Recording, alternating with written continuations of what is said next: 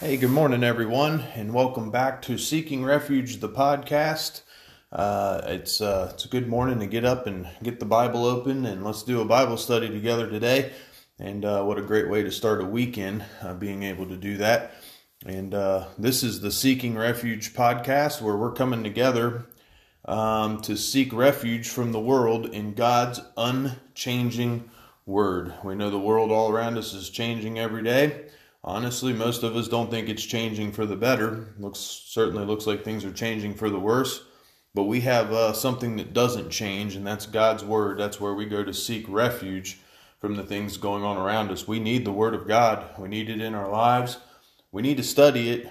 We need to learn it, and uh, we need to let it be the authority in uh, in our values and our morals and the way that we choose to live and the decisions that we make. We need to go to God and the best way to understand what God wants us to, to do and uh, what God how God wants us to be influenced in our thinking and the way we view things, our perception. The best way to understand God's thoughts on all that is to find it in the Bible. Amen.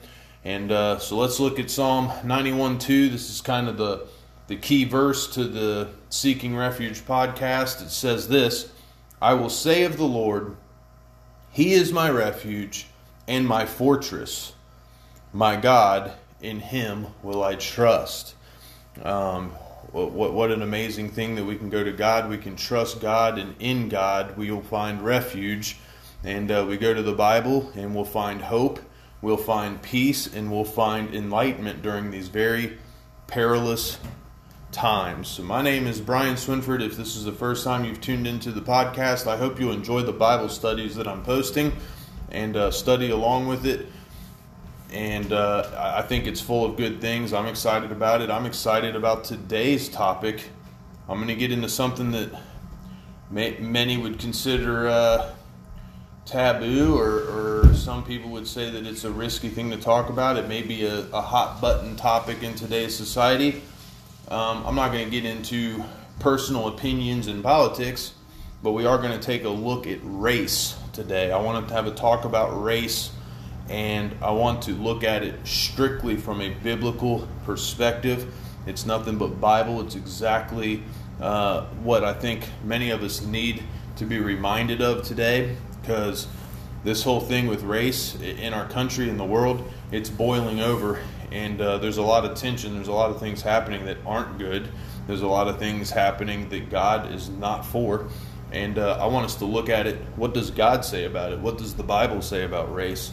And this is a good opportunity to learn some things. But first, let's look at Hebrews chapter 6, verses 17 and 18. God, willing more abundantly to shew unto the heirs of promise, that's the believers in Christ, the immutability of his counsel, that means unchangeable, confirmed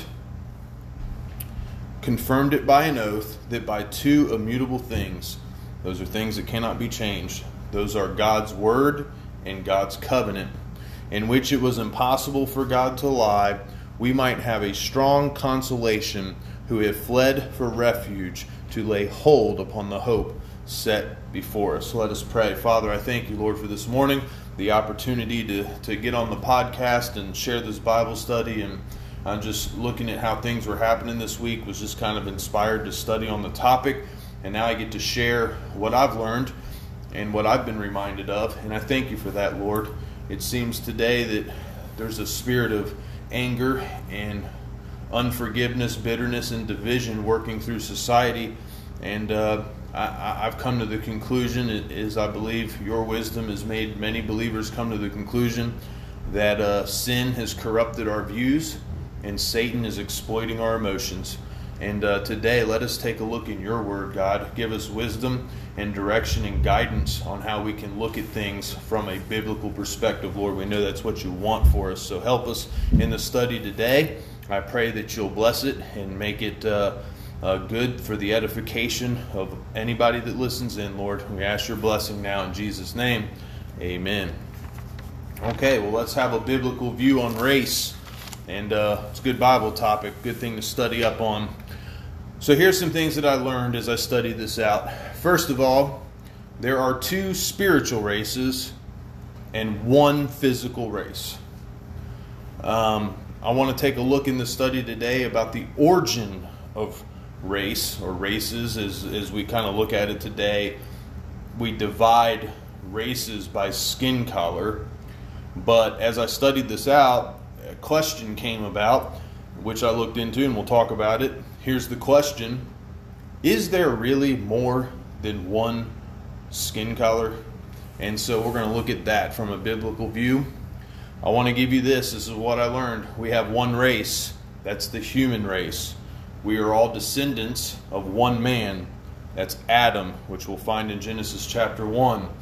Because we all have one blood, that's human blood, there might be different DNA, there might be different characteristics that makes us all look different, but we all have one blood, and that's human blood, and that makes us one race, the human race.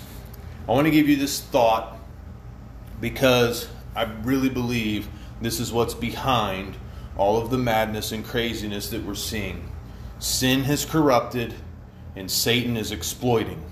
Sin has corrupted our views on the way we perceive things, and Satan is exploiting our emotional response to the way we perceive what we're looking at. Okay? And uh, so let's just get into the Bible. I want to. I just want to focus on the Bible. Okay, I know that we have a lot of current events happening. I know that this is a sensitive topic for many people. I'm not discounting.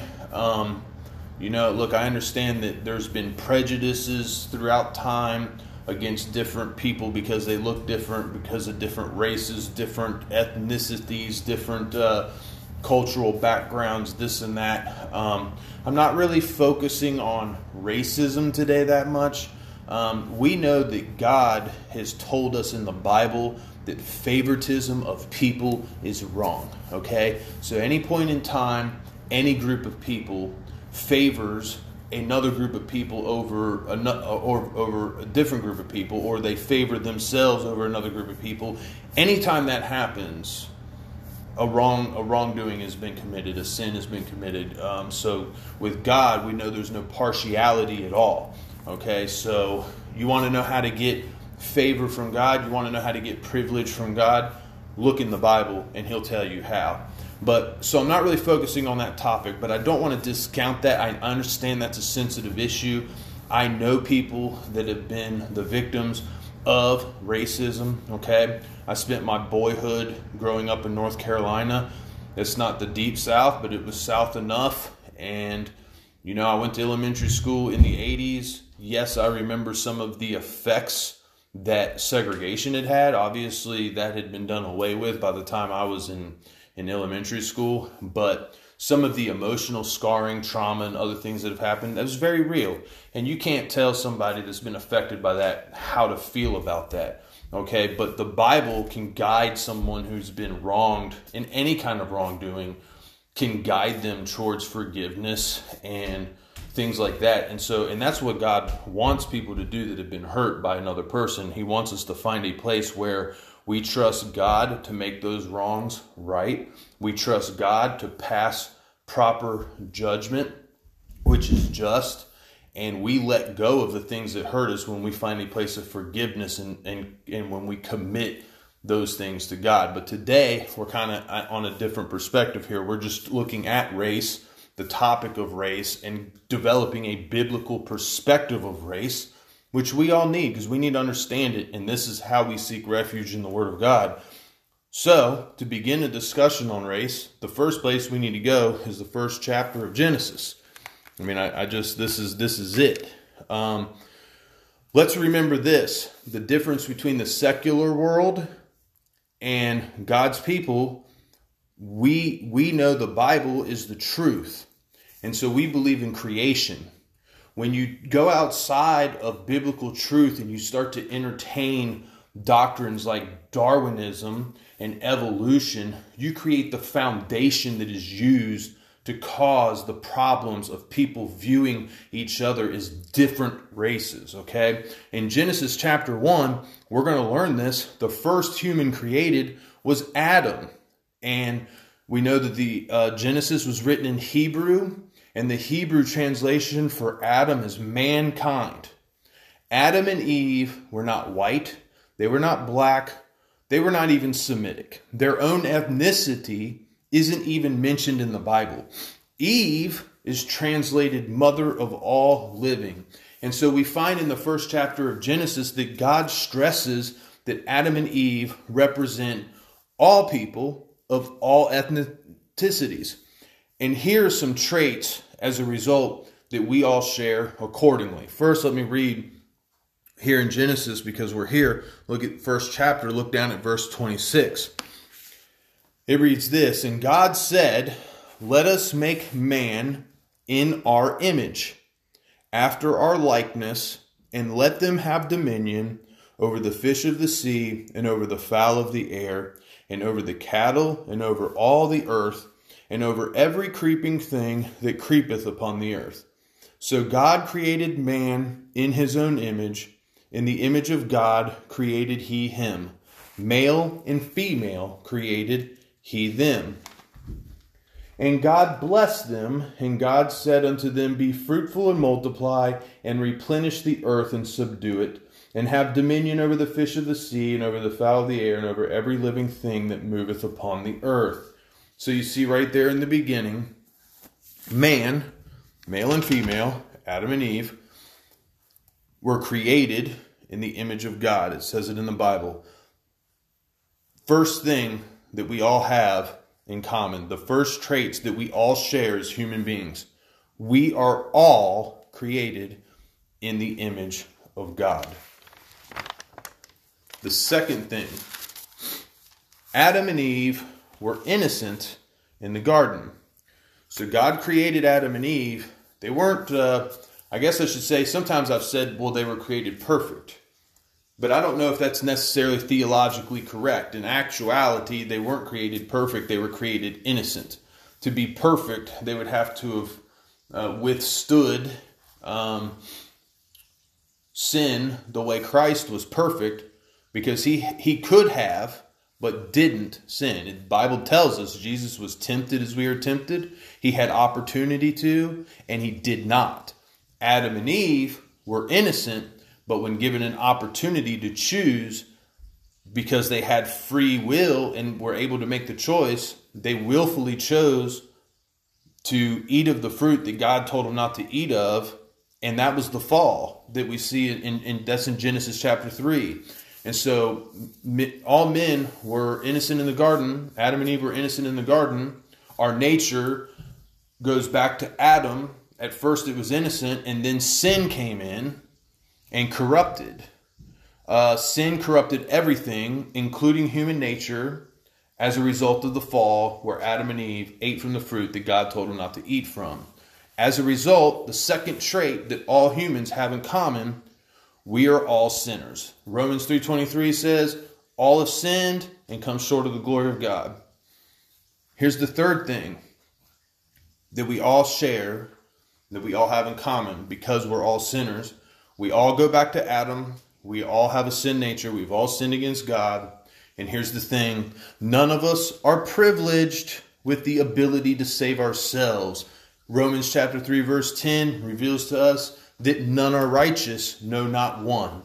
None of us have right standing with God on our own. As a result, the fourth thing that we all have in common as humans, we all need a Savior. We all need Jesus Christ. I'm going to throw some verses out here and let's visit those. Go to Titus, if you will. Go to chapter 2 of Titus. That's New Testament. Uh, you get in there right before Philemon, right before Hebrews. You'll find Titus. It's right after 1st and 2nd Timothy. My pages are sticking together. But that's okay. We'll get there. Titus chapter 2, look at verse 13. Looking for that blessed hope and the glorious appearing of the great God and our Savior, Jesus Christ. Look over at verse 14. Who gave himself for us, that's all men, that he might redeem us, that's all humanity, from all iniquity and purify unto himself a peculiar people zealous of good works. Amen. Jesus Christ came to save sinners. We're all sinners. Jesus Christ came to save us. Look at Hebrews chapter 12, verse 14. Keep flipping towards the back. Just uh, Philemon's only probably one page in your Bible. Then you'll find Hebrews. Go to Hebrews chapter 12 and look at verse 14. It says, Follow peace with all men and holiness, without which no man shall see the Lord. We all have this in common. Without holiness, we won't see the Lord. Well, how do we get holiness? If none are righteous, no, not one, that means none of us are holy on our own. But we learn in the Bible, all right, the Bible says uh, that uh, Jesus Christ uh, became sin for us, that we might be made the righteousness of God in Him. So Jesus gives us His holiness when we choose to believe on Him for salvation. Ephesians chapter 2 Now you're flipping to the left a few a few uh, books, but Ephesians chapter 2, look at verse 12. It reads that at that time ye were without Christ, being aliens from the commonwealth of Israel and strangers from the covenants of promise, having no hope and without God in the world. But now in Christ Jesus, ye who sometimes were far off, are made nigh by the blood of Christ.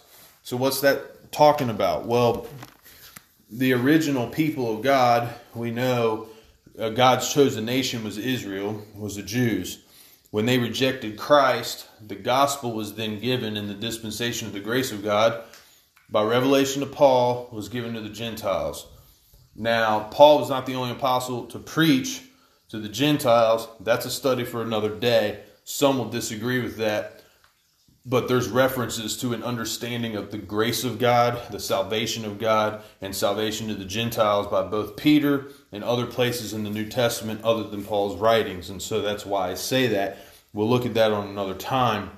But when we're looking at this, we need to understand that all the Gentile nations of the earth, that's going to be all the people in China, all the people in Africa, all the people in the United States, all the people in Europe, all the people in Russia, wherever you're from, wherever you're at in the world, you need to understand that we were alienated from God's family. And that's what this is talking about. At the times that we are without Christ, we are aliens, we're foreigners to the commonwealth of Israel, strangers from the covenants of promise, having no hope and without God in the world.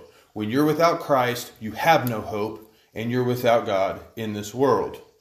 But now, in Christ Jesus, that's when you've accepted Christ as Savior, ye who were sometimes were far off, that means we're separated from God, we're far off from God, we're made nigh by the blood of Christ. That means that we are uh, accepted into the family of God. Amen. We're made nigh. We're brought close to God through Jesus Christ. Last verse on this, Romans 6.23. Go back a couple more books past Corinthians. Go into Romans. Go to the sixth chapter. And look at the 23rd verse. It says here, For the wages of sin is death, but the gift of God is eternal life through Jesus Christ our Lord. We all need a Savior. Amen. Uh, we all have sinned. We all have come short of the glory of God. None of us are, are privileged with the ability to save ourselves. And we all need Jesus Christ who came to save us for our sins. Listen, because of Christ, there are two spiritual races. So we have one physical race, humanity, and we have two spiritual races. Those are the saved, that's those that are redeemed. And then there are the lost, which is those that are condemned. If you've accepted Christ as Savior, You've asked Him to save you, forgive your sins, you're redeemed. If you're lost, you've rejected Christ as Savior, you've rejected His offer of free gift of salvation, and you are under condemnation for your sin. The best part is this if you decide that you don't want to be a lost and condemned sinner, but rather you want to enjoy the benefits and privileges of being redeemed from sin, you can accept Christ as Savior by admitting you're a sinner and asking Jesus to forgive you and save you. Isn't that amazing? That's amazing to me. And I thank God for it. So now let's go to kind of the second point of the study today. When did multiple races occur? Where did they come from? When did they begin? And why, according to the Bible? With that question, let's go to Genesis chapter 11. Where did multiple races come from? Or I should say, we're not multiple races, but in our per- human perception today, we're tracing back the origin of races. And what we look at is we basically, as human beings, with our flawed perceptions, have identified different races based on the way our skin color looks or our physical characteristics, right? We need to remember this man looketh on the outward appearance, but God looketh upon the heart. And uh, so I, I say that only so that we have an understanding of where did the different colorations come from, where did the different languages come from, where did uh, different geographic settlements come from in the Bible. So now we're going to go to Genesis chapter 11. We're going to look right here at verse 1. And the whole earth was of one language and of one speech. And it came to pass as they journeyed from the east that they found a plain in the land of Shinar and they dwelt there, and they said one to another, Go to, let us make brick, and burn them thoroughly. And they had brick for stone, and slime had they for mortar.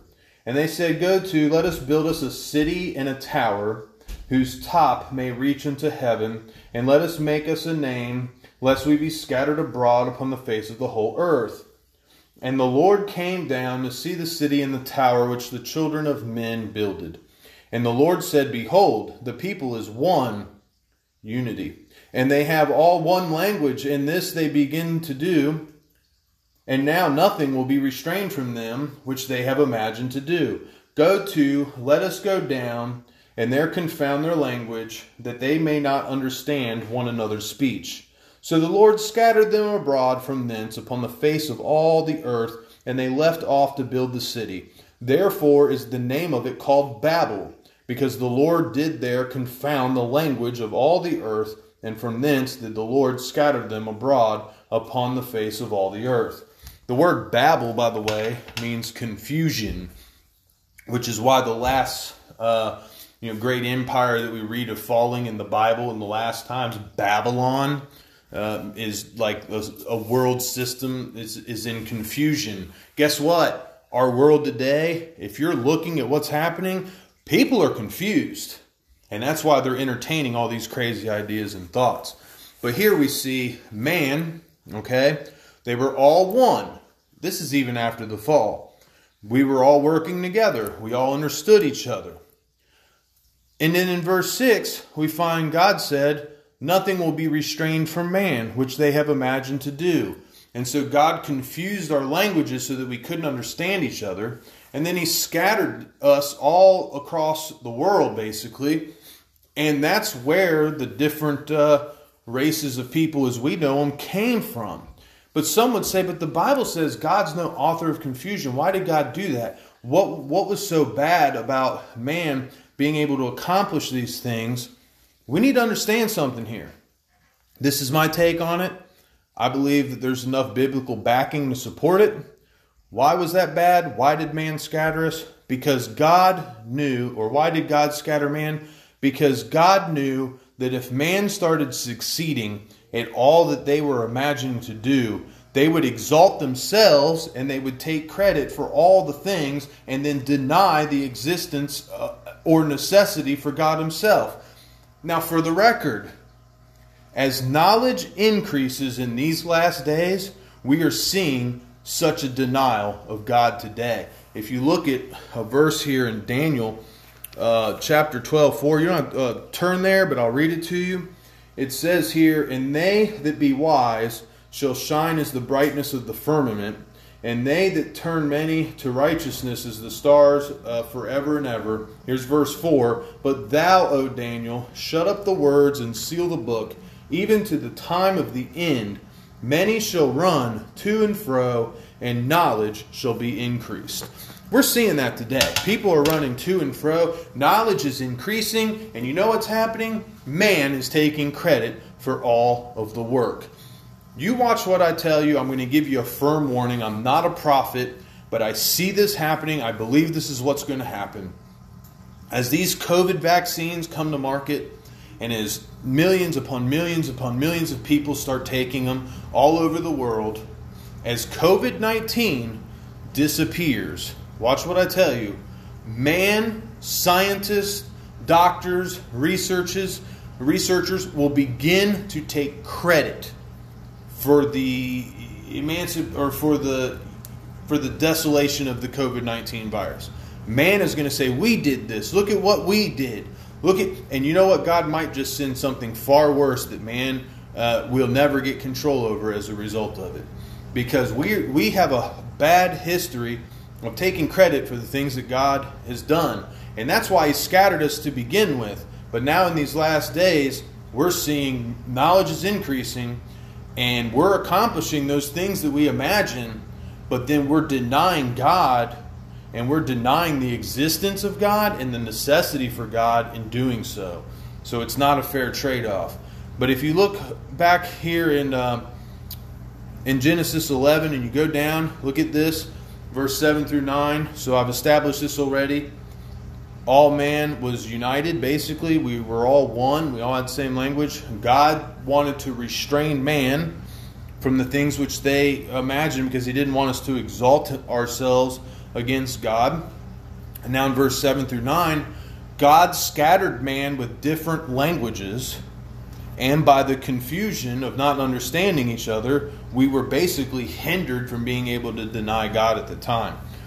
Now, get this we are not different skin colors. This is where we start. I want to get into this. This is very, very interesting to me.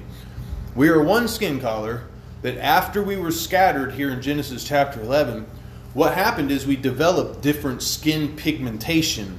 Pigmentation of our skin is influenced by two things. This is scientifically verifiable, it's influenced by genetics and sun exposure. And this is where the different skin colorations came from. So, as man was scattered, our languages became different. We settled different regions of the earth. Because of that, we were you know, men were taking, uh, you, you, know, men were basically getting married to, to women that were in that same people group that were settling in those same regions. And then we had different levels of sun exposure just based on where we were geographically located at that time. So when you take the genetics and you take the DNA and you take um, the sun exposure and the different kind of uh, minerals, nutrients, and things that became part of our diet and the different dieting and all these very complex things working together begin to make people look way differently than one another. And so that's where that actually came from. And that that's Bible. That's the biblical basis. And that's, you know, that's that's how we need to view this. We we are all one human one we all come from adam. We, we all have one humanity. We're all human and we're all we all have human nature and we're all fallen. And we need to understand this. Sin has corrupted how we view this issue and satan has corrupted our emotional response to it. I want to make this statement very clear. As a society if we identify things that we can do better as people to create opportunity and fairness where there's a lack thereof, you know God wants us to do that. God wants us to, to be the best that we can be, to love one another, to build each other up. The Bible tells us not to withhold things that we can do for each other if it's within our power to do it. God does not want us to pervert justice. God does not want us to uh, be given to usury and di- different kinds of banking schemes and credit schemes and this and that. And there's a lot of things happening that's being used to oppress people uh, in, in general. And, and, God, and God wants us to create fairness where we can and justice where we can. And He doesn't want us to have different standards for different people groups. And we know that. So as a society, as Christian people, we understand that when we identify things that we can do better, God wants us to do that. Amen? And we understand that. But here's the thing in our views of race, we need to go back to the Bible for the fundamentals. It's very simple. We covered it in the lesson. There's four of them. We were all created in God's image. We are all sinners. We cannot save ourselves. And we all need a Savior. That's Jesus Christ. Let us pray. Father, we thank you, Lord, for the study on race today. Let it guide us and resonate in our hearts. Let it help us have the same view towards our neighbor that you that you want us to have, Lord, that you have for us. Because you've called us to love our neighbor. You've called us to love our enemies. You've called us to love as we were loved by you, Lord. And we love you because you first loved us, Lord. We're not to withhold that from the people around us but we're to go out and share the light of the gospel in the world that many would hear of the word of hope, the word of encouragement, Lord. And, uh, you know, we come together in this Bible study today seeking you, Lord, seeking refuge in your word, seeking strength to stand for biblical truth in, in the world around us, Lord. But we come together in agreement and we pray together as a small study group meeting over the internet we pray that you'll break the chains of racism and prejudicial point of views and and all the, the, the evil that's being done through this issue by Satan and by the confusion and everything else in our society today, Lord. We ask that you break those chains, Lord, and that people will accept the biblical truth for where we came from and for who we are so that we can look at each other the way you want us to look at each other, Lord, to have that compassion again and that uh, love in our heart, Lord, to want to see lost sinners get saved and, and, to see people come into the family of God and to be enlightened through your word, Lord. That's what we want to see today, Lord. We pray against all of the attacks of the devil in society and pray that you will provide true liberation and freedom to people through their coming to the knowledge of Jesus Christ as their personal Lord and Savior, Lord. Bless all that have listened in and help us take these truths into the world around us. In Jesus' name, amen.